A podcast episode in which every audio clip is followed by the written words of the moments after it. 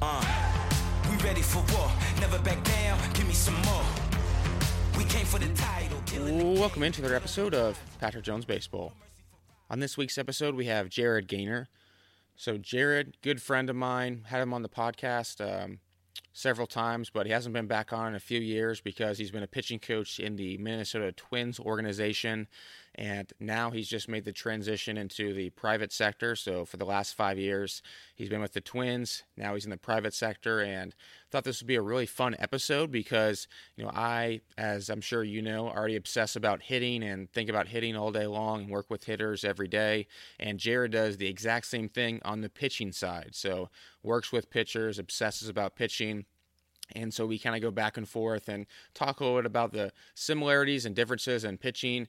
Jared talks about his own pitching philosophies and how he goes about working with with pitchers. I do the same thing on the hitting side, and so you should follow Jared on Twitter at Pitching Coach U. So Pitching Coach U is his um, his Twitter account where he posts incredible um, pitching content, and I really like it personally just because my background isn't on the pitching side and he makes it as um, very simple and, and digestible information. So check him out at pitching coach u on twitter and um, also make sure to subscribe rate leave a review on itunes and spotify. So wherever you listen to this podcast make sure to subscribe. If you can leave a five star rating that would be great or write a short review. That's going to help grow this podcast for years to come. Here we go with Jared Gaynor. This is the future. This is my time. I grind and shine. I put in the work and push the line. I'm holding my ground. I never back down. All right, Jared, we're now live on the podcast. What's going on, man? Not a whole lot. Just got back to Arizona, settling in and moving into a new place. So it's been good. So let's see, for the past five years, you've been with the Twins organization. Um, you know, for those who don't know, I think you're still the longest standing uh, person to appear on the podcast. This might be your sixth or seventh time, but uh, had a little bit of a an absence because you were in professional baseball um, for the past five years with the Twins. Before that, you know, I think we met each other.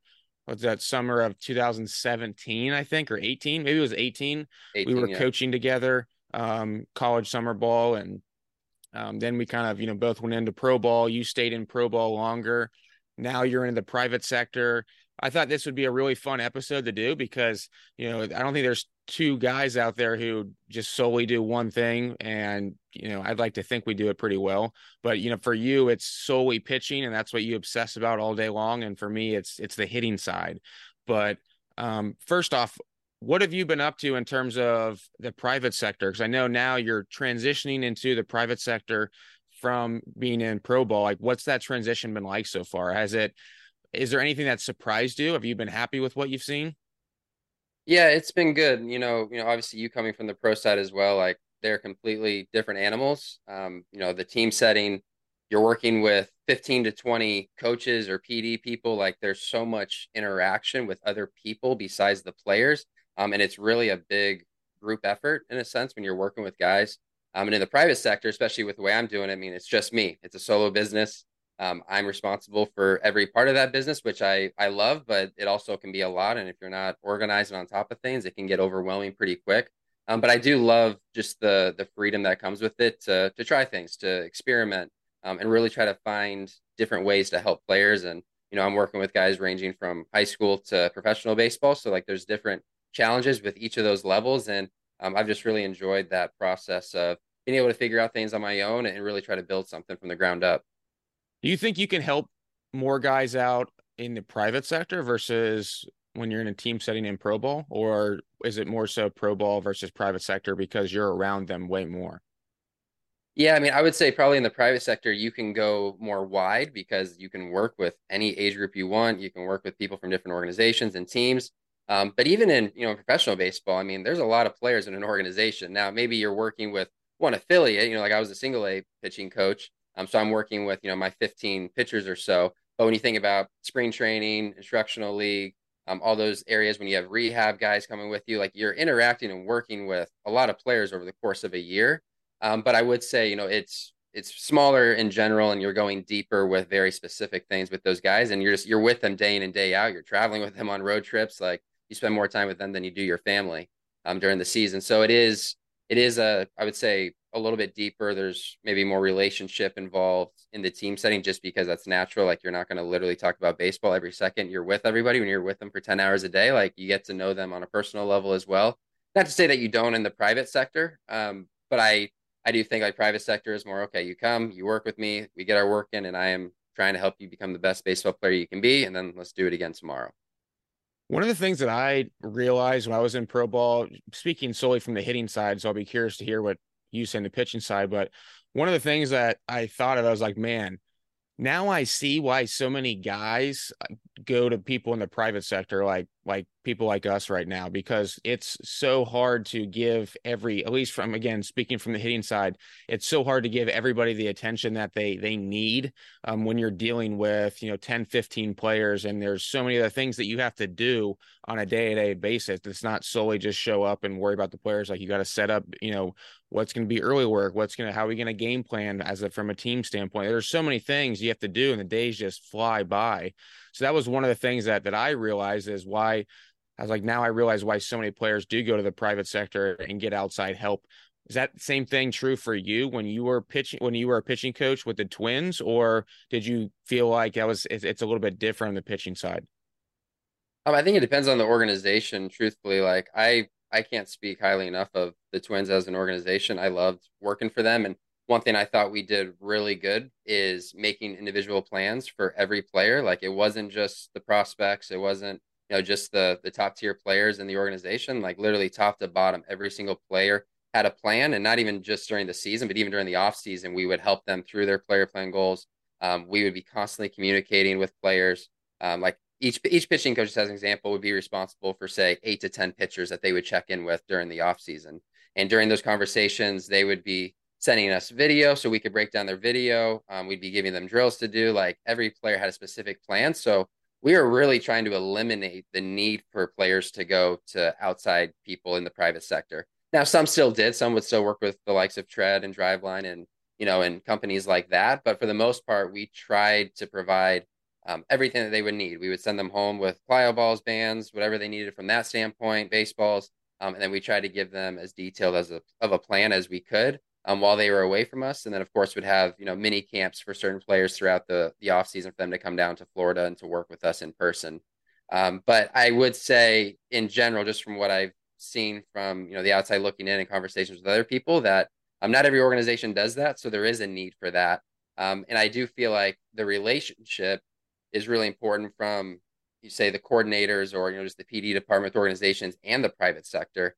And that's what I'm hoping to be able to do now that I'm on this side of it is when I start working with professional players, I want to make sure I'm having a relationship with, you know, whether it's their coaches or their, you know, their pitching coordinator with their organization. And I want it to be, you know, an open conversation discussion of what I'm doing with them, what they're wanting to happen and what they've seen from the player. Um, and making sure it's more of a group effort because you know the last thing that you know coordinators want or organizations want is players going off for an off season and doing something completely off the rails of what they want as an organization or what they value.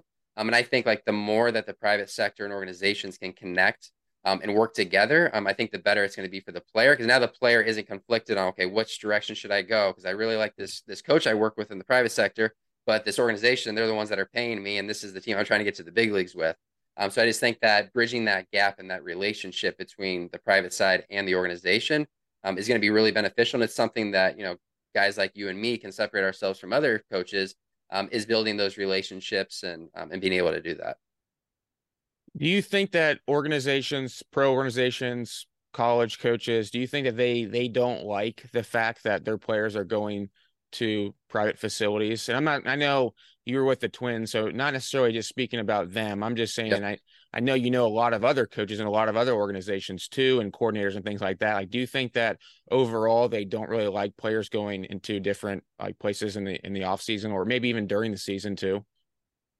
Yeah, uh, it's interesting. I I feel like there's a lot of things that are ego related. At least just speaking for me myself, like the instant thought is well, why why does he need to go somewhere else? Like, am I not providing enough for him? Am I not a good enough coach to help him? So I think like that's the first thing that coaches have to think about and check at the door. Like it's it's really not about the coach. Like we want to guide them the best we can, but at the end of the day, whatever is best for that player, that's what the player needs to do. Um, and, and, there's obviously some guidance there. Like some players bounce around all over the place. They're trying to do different things, go to different facilities or going somewhere new every year or, or trying to ask other people questions constantly. So there is, you know, that guidance that needs to take place. But um, I, I would say like some coaches might not like it just because of that. It's the the fear of, you know, why why aren't why is what I'm doing not enough for you? Why do you feel like you need to go to another place? Um, and and that's really I think the main thing that's driven by the ego is just not not liking the fact that other people want to work with other coaches and, and not thinking that you're good enough. Does that make sense? Yeah, no, that that makes sense. And I I'm sure I think we're all probably guilty of that in other areas maybe of of life too at times. But what would be something that here's here's a question I have for you because I'm I'm curious being, you know, having been there with you and your first or second year coaching versus, you know, maybe this past season, like what's the biggest difference in how you're coaching players now versus when you started, let's just say year one in professional baseball? I would say I'm a little more hands off now than I was then. And what I mean by that is back then when I was coaching, that was so that was at the college level when you and me were working together. And I felt like I had to hold players' hands a lot and I had to make sure I was guiding them through everything, whether they thought I needed to or not. That was just what I naturally wanted to do. I I tend to be a, a little I guess controlling would be the word because I want to make sure things are done exactly right. They're they're not missing a rep. They're doing it with the exact form that I want it to be done with. Um, which there is a place for that, of course. Um, but I think as I've, you know, gone through the years and coached, I've gotten better at showing the players how to do things, what the expectation is, and then giving them the freedom and the trust to do that while I'm still monitoring them and watching them, but like not feeling like I have to hold their hand and guide them every step of the way. Um, especially in professional baseball, like you know, I actually learned this a lot this past year from the other pitching coach I was working with, Richard Salazar. He's he was a phenomenal coach that I got to work with this last year, and he was really big with that, with showing guys how to do things, giving them their plan, but then giving them freedom to to execute that plan. And because at the end of the day, like if we have to hold these players' hands every single day and like stay on top of them make sure they're actually doing what's expected of them, they have no chance. It's it's going to be a really tough road for them to get to the big leagues if they're not self driven, if they're not able to do what's asked of them and what they know they need to do to get better. Um, so I think that's that's probably the biggest change I've made is showing the plan, give a little bit of freedom, give them an opportunity to execute it, and then bringing them back in if they start to drift away. Yeah, how do you how do you know when the time is to to drift back in? I would say if they're showing consistently that like they're not executing the plan the way they should be, or if um you know what I mean performance going you know going backwards would be another sign, right? Like if we have a plan in place, we have a process in place, and like over a decent amount of time that the results aren't showing, there obviously needs to be an adjustment that needs to be made. Um, we talk about process all the time. Process is in place so that the performance ends up being good in the long run. If the performance isn't good, then the process probably isn't good. We need to adjust that process. Now, there obviously needs to be a considerable amount of time. Like you can't jump ship after one or two bad outings, but um, the main purpose of a process is to lead to good results. And if it's not doing that in the long run, then we have to change something. Do you think that's applicable for younger levels too, and not just professional baseball? Or do you think at the younger levels you need to do more hand holding and you can't just, you know, instruct, guide, and then take a step back? Or or can you, in your opinion? Uh, I haven't worked with younger guys in quite a while, but I would say like naturally it's going to involve a little more hand holding just because they're younger, a little more immature, and like they need more guidance and they need reminders, right? Like it takes more than just one time telling a player how to do something. Like they might do it right right then, and then tomorrow they forget how to do it completely. Um, so I do think like naturally at younger ages, you do need to be um, more hands on, very close, watching every rep.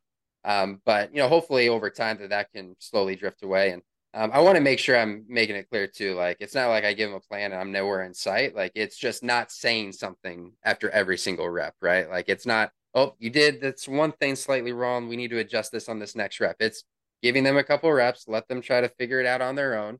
Um, and when I need to come back in and intervene, then I will. But it's it's not feeling like you have to say something or do something every single rep. Yeah, it's, yeah. After one ball, you're like you're already like yelling out random cues to. right. Then, then they're going to throw another ball, and it's probably not going to be anywhere close. yeah. What are some What are some myths when it comes to um, pitching that that people like what what's some myth busting I would say from a pitching standpoint like that that you've noticed over the years? Well, this is a big one, and it's on Twitter, X, whatever you want to call it, all the time now. Is training velocity and stuff versus training command. And for some reason, some people have it in their heads that you can only train one of them. Um, I don't know why it has to be a choice. Like they're all valuable, they're all important. Um, and I believe that you can train both of those things at the same time. We can train stuff or velocity and we can train command at the same time. Now, maybe it's not in the exact same session or the in the exact same bullpen, um, but throughout the course of a week, like there's no doubt that we can work on all of those things. And now it comes down to just figuring out what is the lowest hanging fruit for that player. Is he a really good strike thrower, but his stuff is lacking a little bit and he doesn't strike out a lot of guys? He's given up some hard contact. Or is he on the other side where he throws really hard, has nasty stuff, but he just can't throw a strike? And now he's behind 2 0 3 1 a lot and he's getting hit. So it's figuring out, okay, what is the guy's strength? And then what is the low hanging fruit, the area that we need to focus on? So let's just say command is the main focus. We're going to focus on that command.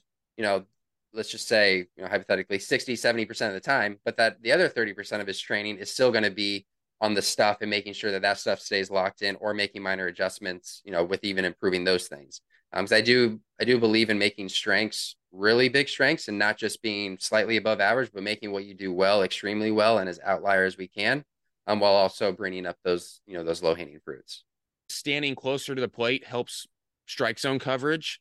Um, I think from what I've seen, that actually can hurt covering the strike zone because when I see a lot of hitters uh, get on top of the plate. And again, there's going to be outliers, of course, but yep. when I see a lot of hitters get on top of the plate, their perception of the strike zone now changes.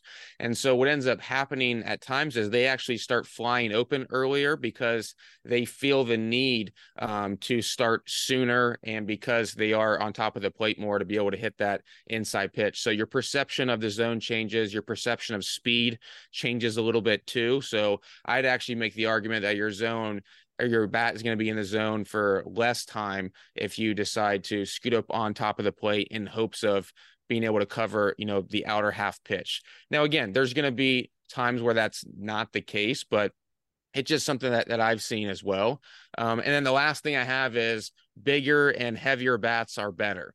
So bigger and heavier bats, this is something that I, you know, I, I hear about from time to time. Not always better there's a psychological element uh, to it too uh, from a hitting standpoint. If if a if a bat if you don't feel comfortable and confident with the bat that you're swinging it may be the most optimal bat that there is but if you don't have the confidence, then it's not going to matter very much either. And so, like at the end of the day, it's about hitting barrels. I'd rather give up a few mile an hour to exit velo than and hit more barrels than have the most optimal bat and not barrel up as many balls. If that makes sense. So they can be better, but I think that we kind of make the the notion at times like, oh, I want to move up to another size. I want to move up to you know bigger, bigger. But does is that going to equate to more barrels? Because if not, then it's not worth it. So those are the the myths that that I have. Have you thought of any other on the pitching side and and, in terms of uh maybe anything anecdotal that you you see from from pitching, whether it be on X or Twitter or maybe just uh, throughout your own coaching journey? Any anyone that is gonna go uh, get people really fired up? Like I know my situational hitting one will. uh, I don't know if it'll get anybody super fired up, but I see sometimes when I hear people talk like they think good mechanics will equate to more strikes. And I, number one, we have to define what good mechanics are because um, that means something completely different to everybody. Um, number two, I've seen people throw with what I would consider horrible mechanics, but they can throw strikes because they are really repeatable within what they do. So I don't think that know, optimal mechanics necessarily leads to better command or more strikes, but I do think being consistent within you know a certain range of your own delivery can lead to more strikes. Like I look at my my own self when I pitched in college. Looking back now, my delivery was awful. I'm like, it's no wonder I didn't throw hard. Um, and what, but was, was what was bad strikes. about it though? About my delivery? Yeah, no force from my back leg. Like I was very pushy. Didn't didn't load into my backside very well. Opened up the, the trunk a little early. Um, but I found a way to be consistent with the way I did throw and as a result, I was able to throw strikes just because I practiced it so much and just that delivery, even though it wasn't optimal, or maybe I was not able to throw as hard or whatever because of my delivery, because I was very consistent within the mechanics that I did have, and there wasn't a ton of variance, I was able to throw a lot of strikes and, and not walk people. So um, that's that is just something I, I see all the time. Guys are like constantly trying to clean up their delivery because they think it's going to lead to more strikes, which maybe it will. More efficient mechanics for you and and whatnot are going to lead to better stuff and and maybe more repeatable repeatable delivery. Um, but I don't think it guarantees it. So that's a big one. Is is just not thinking that fixing your mechanics is going to solve all of your problems. Mm. What have you noticed? like helps players improve their pitching mechanics that has nothing to do with strength training. Uh, well, it's in the same arena, but more of just improving movement capability, right? Like if I'm restricted in certain parts of my body, whether it's my hips, my T spine, my shoulders, whatever it is, I'm going to be limited on the way I can move. And I'm going to really have a tough hill to climb if I'm just giving them drills to do that they physically can't do or trying to put them in positions that they physically can't get into. Um, so whether that's a strength thing or not, like I think that's more on the movement side. Um, you know, learning how to hinge well, learning how to do single leg stuff well, um, rotating well um, from the hips, the T spine, all those things. Like I think just improving movement quality um, is probably the biggest bang for your buck, while also integrating the drills that you're doing. So a lot of the drills that I like to do um, also help improve those movements. So like a lot of pre-throwing stuff I do don't even involve plyo balls; they're just they're hinge based drills, single leg type work, medicine ball stuff that is working on certain movement patterns. And then I'll blend that into throwing drills that are essentially a throwing version of some of those drills that we're doing. Um, but the focus is really on like the movement capability. And you think the movement capability is something that you have to like what get do a physical screen on on a player first? Like how would you guys go about doing that? Well, maybe you don't want to exactly say exactly how the twins would do it, but how do you go about determining yeah. whether a player can can get into certain positions or not? I do a movement assessment. Um, it's 10 or 11 different movements exercises that are similar to what they'll need to do on the field. Um, they're not perfect, right? Like, I don't think any assessment is perfect because it's not actually being done in their throwing delivery, right? Like, some people, you can see them do a movement screen, looks horrible, and then they get on the mound and their delivery appears to look really, really good. Um, so it's really just a starting point for me. And I kind of try to connect the dots between that and say something I see in their delivery. Let's just say the guy cannot load into his back leg at all. Like his hinge capability does not appear to be good on the mound. And then I'll test something in the screening. I'll be like, okay, that's showing up right here. I see that exactly in the screen. Like he just he's physically not able to sit back and load into his back his back hip well enough. Um, so it's things like that, or like you know, really, I, I would say the hip internal rotation and external rotation, I that usually lines up pretty well in the movement screen and in their pitching delivery. Um, I can see that in various ways. Um, like just for example, I was working with a guy a couple weeks ago, and um, he was someone that I know. So like we weren't doing like an official screen or we weren't doing an official um, program. It was more of just like I was kind of giving him some advice on what I saw. And after looking at the video, I essentially was guessing to myself what I was going to see on his movement screen with his hips, and it lined up exactly right. So there are certain things that are going to be pretty obvious and clear to see between the two, but there's going to be other areas that maybe they're a little unclear. That makes sense to me. Yeah, that's something that I thought about too. Is like from a hitting standpoint, does it make more sense for me to just watch video of them and see, you know, what positions they're not getting in, or to do a movement screen and it not, you know, maybe they're stiff that day, or maybe they haven't, you know, there's so many just variables that go into like kind of identifying finding that root cause that like as you said it pointed out it there's it's not the best but there's just you know you need you need some sort of system. Um all right let's talk about uh, our own personal philosophies when it comes to to pitching and hitting. So i'll, I'll go first and well how about we start out and go what you're looking for when you first watch a, a, a player on video? So for me i think from a, a mechanical standpoint a hitting mechanical standpoint think it's so easy to be so confused mm-hmm. on on social media or just in general if you're talking with coaches on you know what you should be looking for or um you know a player like what maybe like if you're explaining it to a player i think it's very simple. We overcomplicate everything. So the only things i look for i'll look for you know first thing is the setup right? Their their stance. I i like to refer to as a setup more than anything. So it's their setup their gather. So it should be called called their load. Forward move launch position, and then swing. So I'll break those down a little bit. So the setup, it's balance is very, very important. I think one of the coaches that I think does a really good job and he's pretty dogmatic about it, which I think is a really good thing, is is Doug Latta from a balance standpoint. Because he, he's 100% right. Like you have to start in balance and move in balance um, in order to to help you be on time, and that starts in your setup position. From a, a gather standpoint, there's so many. There's different trains of thought but you can pretty much tell like okay are you loading into your quad are you are you actually like coiling into that back hip um, so I mean it's that's pretty simple too. Forward move. This is where a lot of issues I actually see because players will come out of that front back hip too early. They'll start to lose posture and their torso ends up standing up a little bit more, coming out of hip hinge. Um, they'll start to lose sometimes connection with their back being connected to their their back shoulder and lose that back scap at times too. And then you'll see them also during the forward move, you'll see they won't maintain that back heel connection. And um, and that'll cause them to be in an awkward position in the launch position. And then, you know, obviously by the time they're actually rotating during the swing, there's some things to look for too.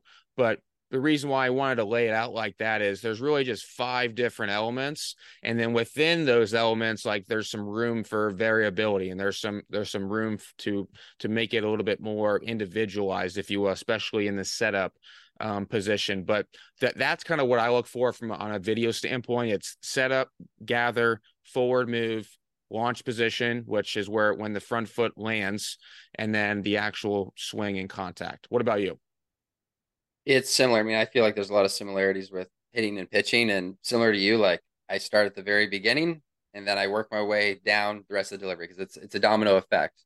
Um, Randy Sullivan, I think I heard him say this at a conference a couple years ago. You have to get the first move right. Like that's that's where it starts, right? And it has a domino effect on the rest of the delivery. So from a pitcher standpoint, the setup is part of it, and then really the the main first thing I look at is their leg lift. So when they go into their leg lift, what does their back foot look like? Is it stable? Is it sliding out? Are the toes coming up? Because you really need to have a stable foundation on that back leg. So with that, I'm looking at what that foot position is. What does the lead leg do? How much counter rotation are they getting? Um, that can also tell me if they're getting too much based off of what their back foot does. I'm um, just as an example. Let's say the guy's heel slides out. So if they're flush up against the rubber and their heel starts to slide out away from the rubber as they go into their leg lift, there's a chance that they're getting too much counter rotation into their leg lift. Because in order for that foot to stay in place as I counter rotate, it's going to require some hip inter rotation to be able to hold that and to stay stable. Um, so by the heel sliding out, that's that's the body's way of compensating and finding a comfortable position. Um, so that's the first thing I like to look at is just what is that foot position. After that, we go into the stride and the load. So I look at the their hinge and just what their loading pattern looks like. From there, are they rotating into foot plant? Um, or are they pushing into foot plant? Um, arm action. So throughout that process, obviously the arm is doing its um, its motion during this process. So I'm looking at certain positions that the arm is getting in, and then at stride foot contact. Where is the arm at from um, from a rotation standpoint? Um, is it late? Is it down here? Is the arm up? Is it on time? Elbow flexion. Where is that at? Strike foot contact. And then from there, um, I'm also looking at the trunk how what position is the trunk in? Is it opened up too early? Is it closed? Is it extended to where the ribs are flaring up and their back is arched? Um, and then of course after ball release, rot- or sorry, after foot plant, um, rotating into ball release, what does that lead leg pattern look like? And then what does their deceleration look like with the upper body? You use any pieces of technology? Is there any pieces of technology that you feel you have to have when it comes to evaluating a player? Mechanically? Um, yeah. I don't think there's anything you have to have. Now, does it help? Absolutely. Um, what, what would be something that helps? Motion capture. If you have motion capture, because now I can see where are you in space as you're moving down the mound from a rotational standpoint, um, and just what positions are you in throughout the delivery um, from a degree standpoint, um, which can be helpful. Um, force production is really helpful. So, you know, when I was with the Twins, we had a force plate mound, so I was able to use that data with guys um, on a regular basis, as well as motion capture. Um, we had that at our stadium, so I was getting every everything you can imagine from evaluating mechanics um, in professional baseball. So there, I got very used to using that information to help impact decisions when working with players. Um, but I still think there's a lot you can see with video Um, from a force standpoint, I mean, I really can't see how much force you're producing, obviously, without having a force plate mound. But because I've seen it so many times, like I have a good idea of the way you're moving down the mound, whether you're producing enough force or not, if that makes sense. Um, I can't give you specific numbers on where they're at, um, but I have a good idea based off of um, just the positions they're getting into and the way they're moving down the mound from that standpoint. Um, and there is, I mean, there's now like there's ProPlay AI, there's the Mustard app, there's those types of things from um, the motion capture type stuff, the markerless stuff. The accuracy, I don't know how accurate those devices are at this point. Um, I, I think they're a little ways away from being super accurate. Um, but if I had something, you know, like Qualisys is another one that that some places I think Tread has Qualisys and maybe some other places. Um, like that's a pretty good motion capture system that some private facilities have. Um, so if I was able to get that, like that would be very valuable. But obviously, when I'm working with players at this point, um, you know, I don't have access to that type of stuff. So I have to use video. I have to be able to use what I've learned over the years and being able to match that up with what I'm seeing with my eyes. Well, you you have TrackMan and Edgertronic, right? Yep. Yeah. So that helps. So obviously, TrackMan. That's now we're getting into pitch movement and the way the ball is um, spinning and, and moving essentially. So I'm able to get all of that data, which is extremely helpful. Edgertronic's great for impacting those pitch development plans on how we're going to make the adjustment to get more movement or whatever adjustment we're trying to make. Um, and then, of course, I can use the Edgertronic for looking at the delivery and getting really high speed um, video of their mechanics. And that allows me to not skip all these frames that a regular phone might have to where I maybe I'm missing certain parts from you know just before foot plant to after foot plant there's certain things that the phone just can't necessarily pick up. So the edgertronic is is definitely better for me getting um, more accuracy on where exactly they are in space and knowing okay when is their foot exactly touching the ground versus not? That makes sense. So how do you utilize the trackman like if i if i came to you and you know doing a pitching session for the very first time what are you looking for on there? And then mm-hmm. based upon like what you're what you find like how would you determine if i needed to change anything or or what should i be changing? Well if it was your very first time there would be very little instruction on the pitch development side of things. It'd be more of an evaluation that first time. So i would have you throw all of your pitches on it um, just say 20 to 25 pitch bullpen. I'd get all of your data. I'd then look at that um, and then come up with a plan because um, everyone's different right? It's not like I'm trying to get everybody to throw the exact same slider or the exact same changeup. They're they're all going to be different based off of where your starting point is. So if you're more of a north south guy, so let's just say you have four seam fastball, it has some carry, definitely curveball, changeup, or you're an east west guy where you're throwing more sinkers and sliders, that will impact the type of pitches I think we need to develop. Or wherever that pitch is at, do we need to improve it? Right? Like let's just say you're a north south guy and you throw a curveball, and that curveball just really isn't that depthy and it's not very hard. It's probably a pitch either we need to add velocity or we're going to try to get a little bit more depth on to create more separation between your fastball and that curveball. Or east west guy, maybe your sinker um, really isn't sinking that much, but you throw from you know a semi lower slot and it's nine ten inches of induced vertical break. Um, that would probably be a focus of trying to get you down closer to five inches, just as an example. Um, so really trying to figure out where is that starting point, and then can we maximize those pitches um, to make them the best version of themselves. What's what's been a pitcher you've been you've worked with, and you don't have to name names if you want to, but who's made significant changes in their movement plots, and then it also equated to them pitching significantly better out on the field too. Um, yeah, I won't give names just in case they don't want me to say their name. But um, one player I worked with, we drafted him in 2021. Um, he was a later round pick. I had him in 21 after we drafted him, and then I had him in 22 as well. Um, he threw four seam, a slider, and a changeup. Mm-hmm. His four seam average carry didn't have a ton of VB. He cut it quite a bit. Um, his slider was big. It was it was a sweepy slider um, but it was really slow. And then his changeup was just kind of non-existent. Um, and we were able to actually clean up the four seam a little bit without raising the slot to where we increased some efficiency on it. He was able to get carry, so he was like up in the 17, 18 inch range, which is respectable. Um, the slider, we we kept the slider that he had because it was really big, um, and he could throw it for strikes really well. And then we just added um, a harder, shorter slider to bridge the gap between the sweepy one and his fastball. Um, so he was a guy that was 90 to 93. The slider was like 74 to 76, which is pretty slow. Um, so we added a harder one that was a little bit less movement, um, around like 5 VB, three to five HB, um, and it was 84, 85, which was great. Um, and then we, he also was able to add a changeup um, that had a lot of movement. Actually, he just couldn't throw for a strike at first, but once he started to figure it out, it ended up becoming a really good weapon for him. But like it's down to zero inches or one inch of induced vertical break. Um, it's a really, really good pitch for him. Um, and this was a guy like when we first drafted him, like there wasn't a ton that was special about him. He's right-handed, didn't throw hard. His slider was good. It was just slow.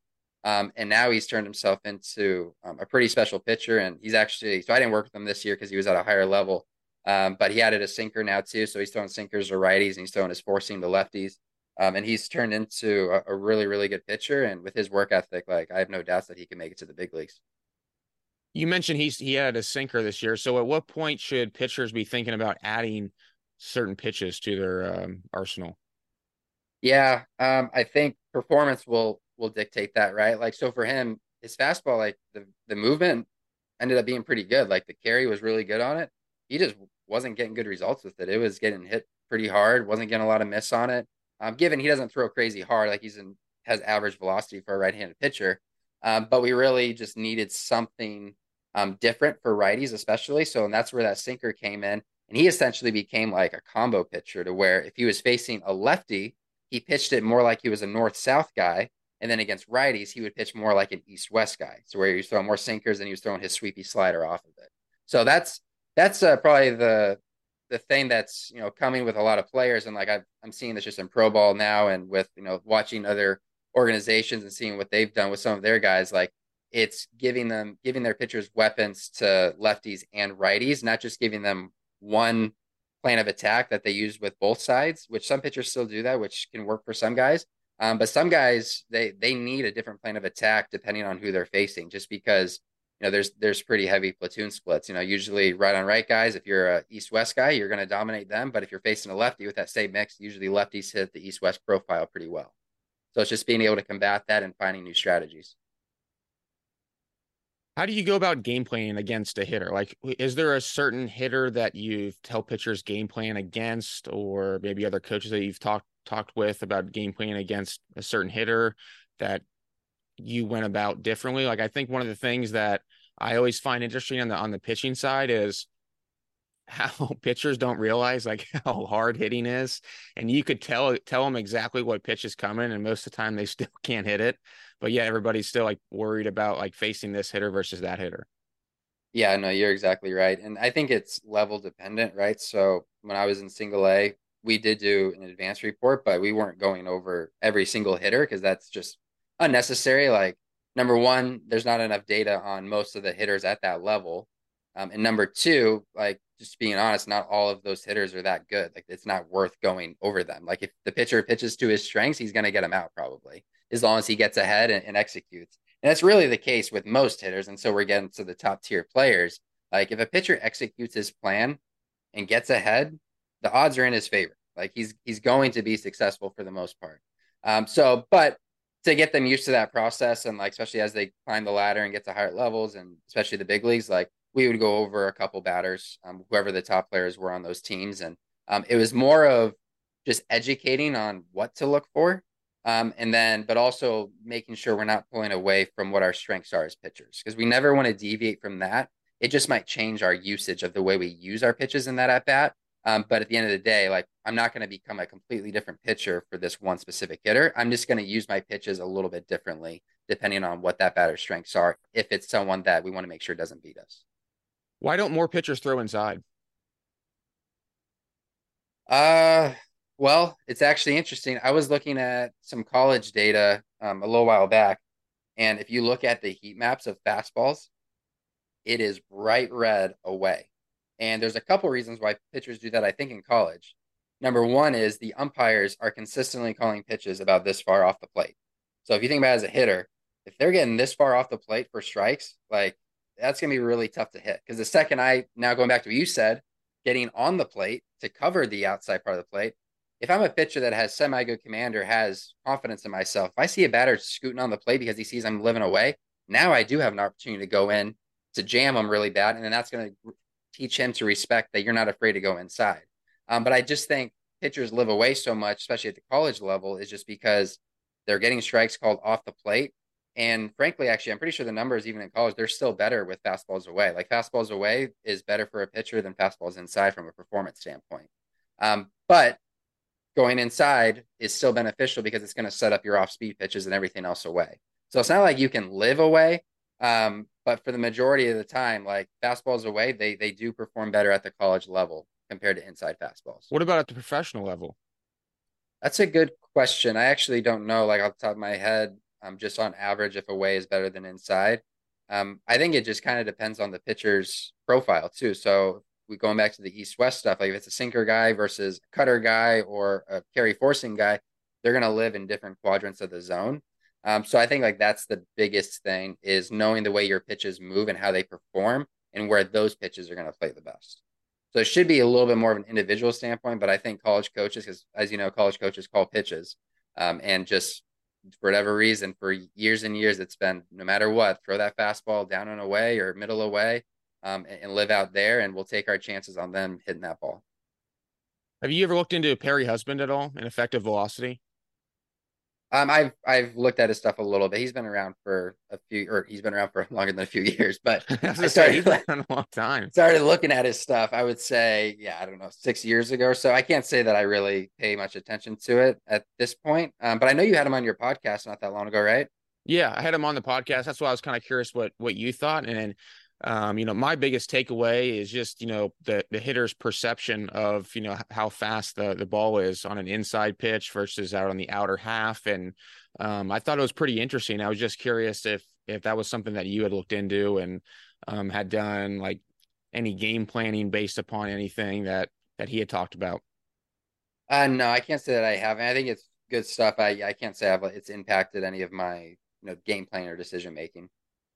Where do you see the future of pitching development going in the next five to 10 years?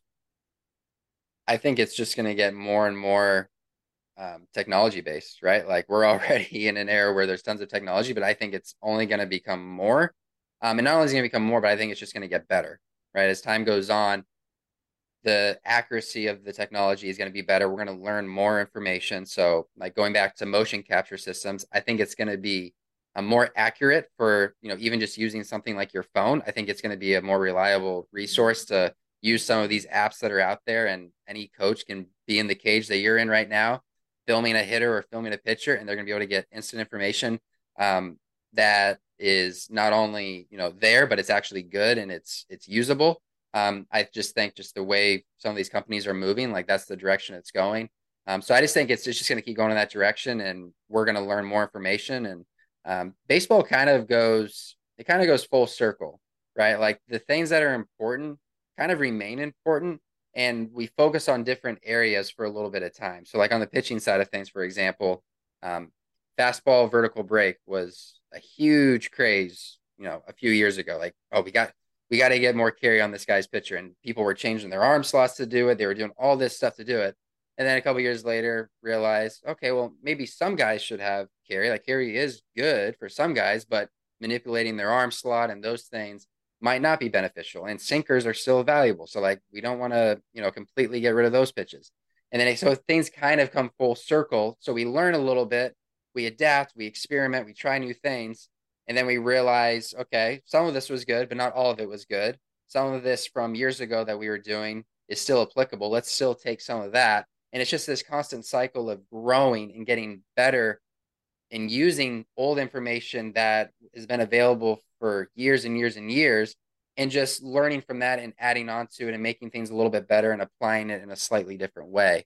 Um, and i just think that that's kind of the cycle that baseball is going to continue in um, is as we're getting new information we're going to learn new things we're going to try new things we're going to figure out what works what doesn't work and it's just going to be this evolving cycle um, of moving forward what are your thoughts yeah, on that? I would agree with that on the hitting side too. I, I, it's not going anywhere, but I think everything's going to be simplified. Like we're going to have access and the technology is going to get so good that it's going to allow um, coaches to just simplify everything in a much more digestible manner for players.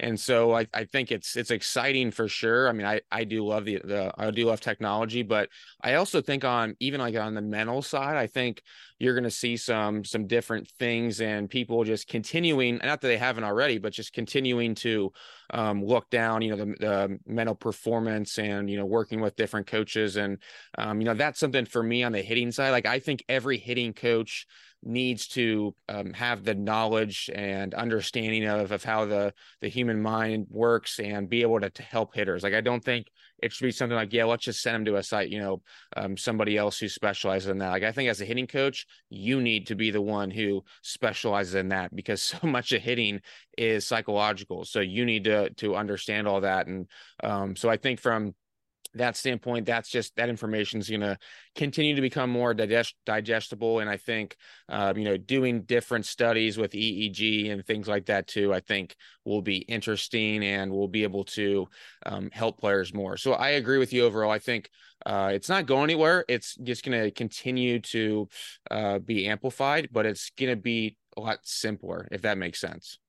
It does, yeah, because I feel like whenever something new comes, it it kind of has to be complicated at first, just because you're still learning it and you're trying to teach other people how to use and the value of things, um, and just trying to get buy-in from the baseball community on some of these things, and it takes time to build that.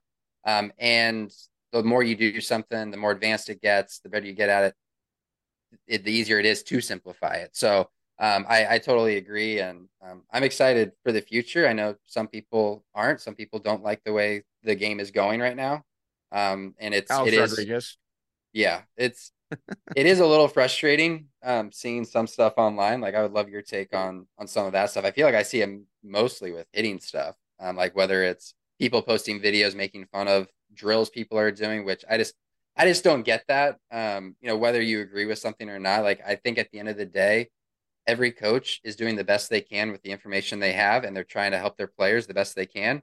Um, I tend to give people the benefit of the doubt. Now, some people obviously, there's always people that that don't. They have bad motives or they they're unwilling to learn new things. Um, but that's part of what I want to do. Like, you know, when I first started Pitching Coach U, um, I initially had the plans of it being strictly for coaching education. Like, I had no intentions of actually using it to help players. Um, my main my main goal originally was to impact coaches and be an educational platform for coaches so that they could impact their players. And just over time, it kind of morphed into being both players and coaches. And um, I just have had too many players reach out um, over the months to to not work with them and to not help them. Um, so now it's shifted into a coaching and player educational platform. Um, but coaching is like I do have a passion for helping coaches because so many coaches have helped me. I would not be where I am today or know the stuff I know if it wasn't for many, many coaches who were willing to have conversations with me, teach me things, sit down with me when I didn't understand things or things didn't make sense and they were patient with me. Like I want to be able to be that voice for other coaches. And that's why it's just frustrating to see some of the stuff you see online of of coaches putting other coaches down. Well, and it's it's also ironic because you know they'll they'll say what they're those coaches who are putting other people down are saying that they're they're trying to help grow the game. I mean by, exactly. by putting other people down. Oh, interesting. You're trying to help grow the game by putting other people down. And I mean, I see stuff every day I don't agree with, but I can't. I just don't can't imagine why you would actually go and screen grab uh, a drill and then post it and then tag eight or ten different other coaches um, trying to you know embarrass that that coach who's probably just trying to just help out the the kid. I think it goes down to just you know it's just human behavior though. It's not going to change. It's uh, people want to. Uh, it's a status game and status life um, unfortunately too and um, you know money's always involved which anytime that's involved things things can go sideways so i think it's a combination of all that stuff um, i think hitting is like politics everyone has an opinion and everyone wants to make sure that their opinion is heard. And i think that's it's the unfortunate truth of it is this hitting is very similar to politics. I don't see that as much on the pitching side. I see it a little bit um, but yeah if i had to do it over again i would become a pitching coach. There you go. That was well said. I like the way you put that. Um one thing i wanted to say but uh, before we wrap up here is uh, any advice you would give to this wasn't even on the show notes page. I I I just something I just thought of. Any advice you would give to somebody who wants to build something online for uh, uh, as a as a brand or as um, you know a platform like that maybe they're even starting their own business in baseball like just any advice you have because i think what you've done over the past 12 months has been like really inspiring and cool to see from you know from my side of things. I mean i don't know exactly when you started Pitching Coach U on on twitter but i think it was around this time last year. So in 12 months you went from zero to 12 or I'm sorry, from zero to over 20,000 followers up to this, this point, um, 10,000 fo- email subscribers, um, you know, have people flying in now to work with you. So, I mean, you've really, and you did all this while, while, being a, a dad to a newborn baby and having a young family and, and everything else. So, I'm curious to, to hear what you, what you have to say in terms of what advice you would give to somebody else who is just starting out and, and wants to get to where you're at right now. Well, I appreciate everything you just said. Um, two, I have two main things, and I'll elaborate on them. Um, the first one is consistency. So if you look over the last 12 months or 11 months, whatever it's been, um, I haven't missed a single day of tweeting. Um, I have tweeted at least once a day, usually two to three times a day and I've written a newsletter every single Monday for the last 43 weeks. So I started the newsletter January 2nd or something like that. And it's been every single Monday since then. And I learned that through people like you, um, Justin Welsh, who's not in the baseball space, but he's in the, the business side of things. And he's been a really big help to me in growing things. And that's one of the things that he preaches is just consistency every single day, tweet, if you commit to a newsletter, don't miss a week, do it every single week. And then you just you get in the habit and now you're you're learning through these tweets and because of all these tweets I'm doing, I'm getting interaction from other people that are interested in it. And over that course of time, you kind of figure out what are people actually interested in, right? Like I early on, I'd post stuff and I'd get one like. I wouldn't get anything on it. And then I'd post something else literally the next day and it would get 100 plus likes or interactions. And it's like, okay, I'm sort of figuring out what do people actually care about in the baseball community? Um, because I, you know, I I think there's a blend of being able to post stuff that you're passionate about, but you also want to give people what they're actually seeking and what they want to learn. Um, and over the course of tweeting every single day for the last year, I have a very good idea of what people actually care about. And it's kind of interesting. It's not necessarily the things that I thought they would care about as much. Um, and without a doubt, the number one thing that I get interaction on is when I post something mechanical. People love mechanics. I it, it caught me off guard. I really I knew people liked pitching mechanics, but I didn't know they liked them that much. Like it is by far my most popular contact anytime I post mechanical things. Um, and I didn't know that, and I wouldn't know that if I didn't tweet consistently for a year. Um, so that's that's the main thing is be consistent. Obviously, you got to be learning and growing. Like if you're not posting good stuff, no one's going to follow you. So um, it's trial and error. Don't be afraid to start. Like that's just start at the end of the day. Number two, oh, go ahead. Yes, I'm. No, no, no, no, no, no number two, and this is one of the most important things as well, is having the right people in your corner and having mentors. So for me, like you're one of my best friends, but you're also a mentor to me. And I know that like if I have an idea, a thought, anything, like you're the first person I think of to text about that idea and you'll be you'll give me honest feedback. Like I remember I'd send you a thread that I wrote and yeah, you would you were you would never be afraid to tell me, oh, make this adjustment. Like, yeah, you probably don't need that, or you would ask for clarification like you would approach it like you were someone that didn't know anything about pitching and you would help me simplify you know or you know figure out a better message or a better point um, and then of course having you know other mentors whether it's other coaches having people on social media that you follow like like i said like justin welsh not a baseball guy but i would not be i would not have the page i have without his inspiration because i have used a lot of stuff from his playbook his courses um, and then other people similar to him with similar accounts um, alex Hormozi, really big fan of the stuff that he does. He's helped me. I know you've you've um, learned from him as well. Um, so like those are probably the two biggest things. Like if you want to start a business, you want to, you know, grow just say a social media account, um, consistency, and then mentors. Like those are two of the biggest things.